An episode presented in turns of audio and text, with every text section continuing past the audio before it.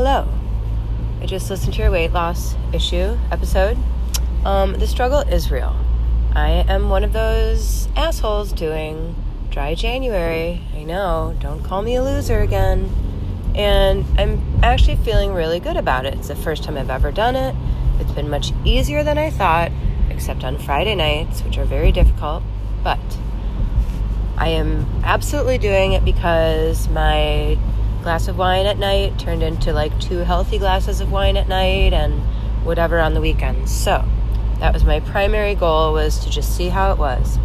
Secondary hopeful goal was to lose some easy weight. I was thinking five, ten pounds, easy. Have those rings slip off a little bit easier. Nothing, nada, zero, zilch. I've not lost one pound. It's frustrating. I'm still glad I'm doing it. It's hard to keep these messages to a minute, so I'm going to add on to my last one. I kind of frantically said, I'm still glad I'm doing it. Meaning, I am still glad I'm doing it. Um, today's January 25th, and um, I see the light at the end of the tunnel, but I may have been eating a little, a little less carefully than I normally would have. But if I'm thinking about the amount of sugar and calories that I'm taking in by my drinks, again, if I'm having like two healthy glasses of red wine a night, that's so much sugar and so many calories. So I just kind of don't understand how, by me taking in that many fewer calories daily, I'm still not losing weight insert miniature violin here. Hey, gang, it is Heidi B. I am driving home from the Greek islands, excuse me, and I'm just having like such a massive deja vu moment. I wanted to share it. I'm on Gilbert Avenue, and there's really like not a lot of traffic tonight, and it's like kind of the road is kind of wet, and I'm on my way to go pick up Greta. And I don't know what made this memory flash into my head, but I'm going to tell you about it. So, when I was in high school, I spent a lot of time with Dave Steffes at like his little like garage area. I mean, it was their garage, but there was like a card table in there. And, um, you know, you smoke cigarettes and the guys would play cards. And Ed Kula made all these fake business cards that said like Casino del Gravy because his nickname was Gravy. And, um, we had a lot of fun there. So, anyways, one of the people that was kind of like frequenting that garage, I'm not going to say the whole name, but his name was Chris S. And he was kind of like a slider built fella. And he lived in LaGrange. And this was, I was driving, so I must have been a sophomore. And, or let's see, I was 14, or maybe sophomore, I don't even know. Um, and I had a lot of weird jobs. Like I was a telemarketer for a little while with Dave and Jim Stevens and Dan Hudson. And we would drive to Brookfield and like do this weird telemarketing job. It's just so funny because my parents would be like, Where are you going? You know, or I would, I should say. My parents like didn't really have that much, much questioning about those things. But so I'd go to this weird telemarketing job and um, we could smoke cigarettes there.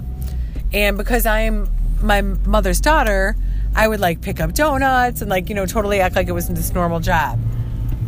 When really it was like it was like a scam for who knows, for like the sheriff's department and I just really hated it. I think I did it for like 2 weeks and I was like, okay.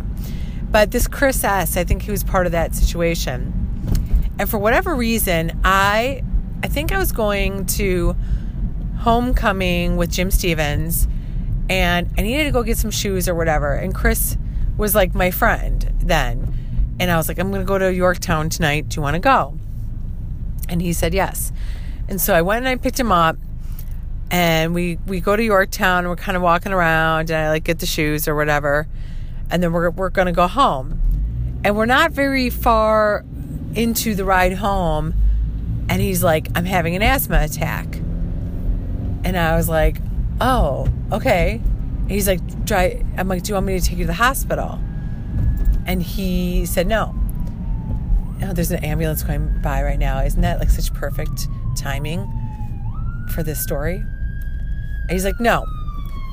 So we're driving home and he's like really wheezing. And I'm like, Ah, you know? And I'm, you know, I'm like stopping at a red light and he's like, like through his wheezes, he's like, Fuck the red light, you know? I'm like, Holy shit. So we finally make it to his house and like he's totally white, his lips are purple. And I like burst out of my parents' Cadillac and like right through the back door. And uh, like his parents are standing there and I'm like, Chris is having an asthma attack. And they're like, Mom's like, oh my God. You know, and she grabs the inhaler and goes and or someone goes out to the car.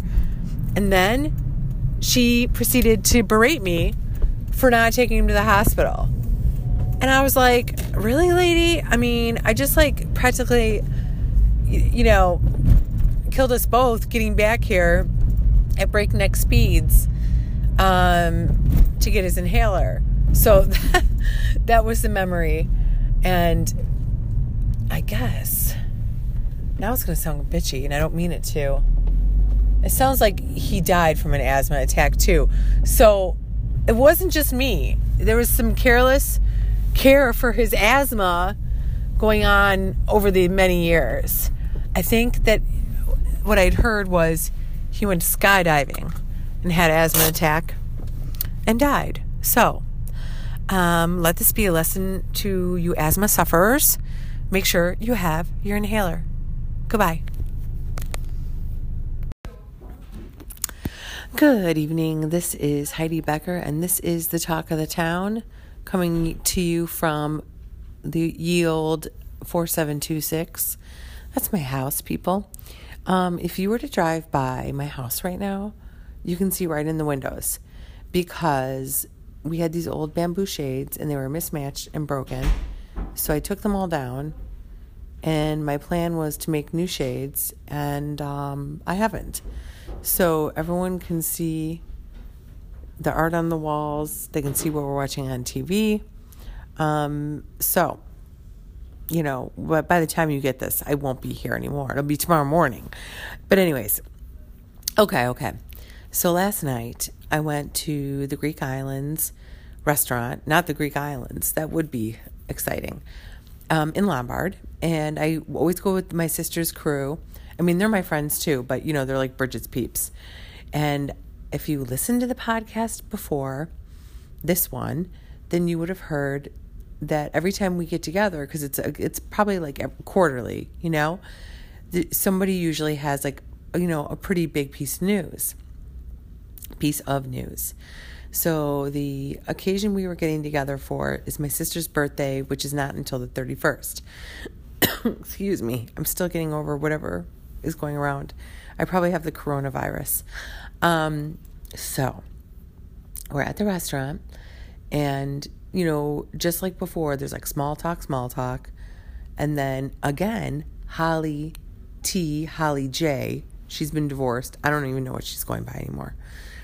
She says, "Well, you guys will be happy to know I'm going in for surgery on um, this fibroid tumor I have um, and she calls the tumor Fred. And the tumor is as big as uh, a softball. And we were like, holy shit.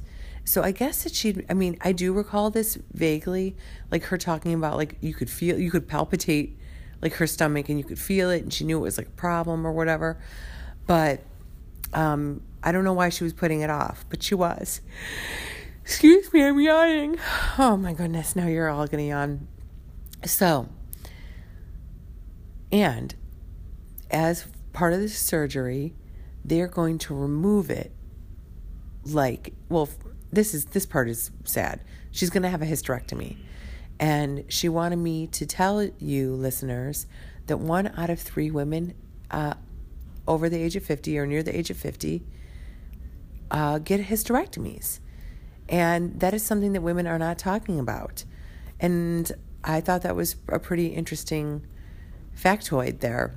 Um, second, only so the first surgery women get most commonly is a C section, and the second most common surgery is a hysterectomy. So I'm glad I could give you that news and go make yourself an OBGYN appointment and get your tests and your mammograms. Let's keep all our bits healthy so we can live long lives and go on vacations together and be like those ladies that bought a house, a mansion together to grow old. So she's having Fred removed. And then uh, the way they're going to do it is via C section. So I, I mean, the obvious thing to say to that is, is should we have a shower for you? And of course, we had many laughs. Ha ha ha ha. No shower, no baby shower for Holly. Um, Holly doesn't have kids and she doesn't want kids. So at least there's that, you know. And she's, I, you know what? I don't know how old she is. I think she's younger, like my, younger than my sister, but, you know, not like young, young. So Tracy and Jill, that was the news. The news was that Holly is having a freakish tumor removed via C section. And for this, she's going to get 12 weeks off of work. I was like, 12 weeks? And she goes, Yeah, well, you know, isn't it like that when you get a C section? You know, that you're kind of like laid up? I'm like, No. I mean, God, you're like walking around the next day. And then my sister got very jealous because when she had her gallbladder surgery, she thought that she was going to be able to have some time off and she was looking forward to that hospital time as I was after I had my C sections. I was like, oh, keep me forever. Um, and they sent her back. I don't even know if it was one night. So, and then Kim Kim Blaze was there, and she chimed in when she had her gallbladder surgery. She was in the hospital for three days, and to this, Bridget was getting very jealous. So, um, that's my story. That and my my eerie story about the asthma attack friend who died from skydiving.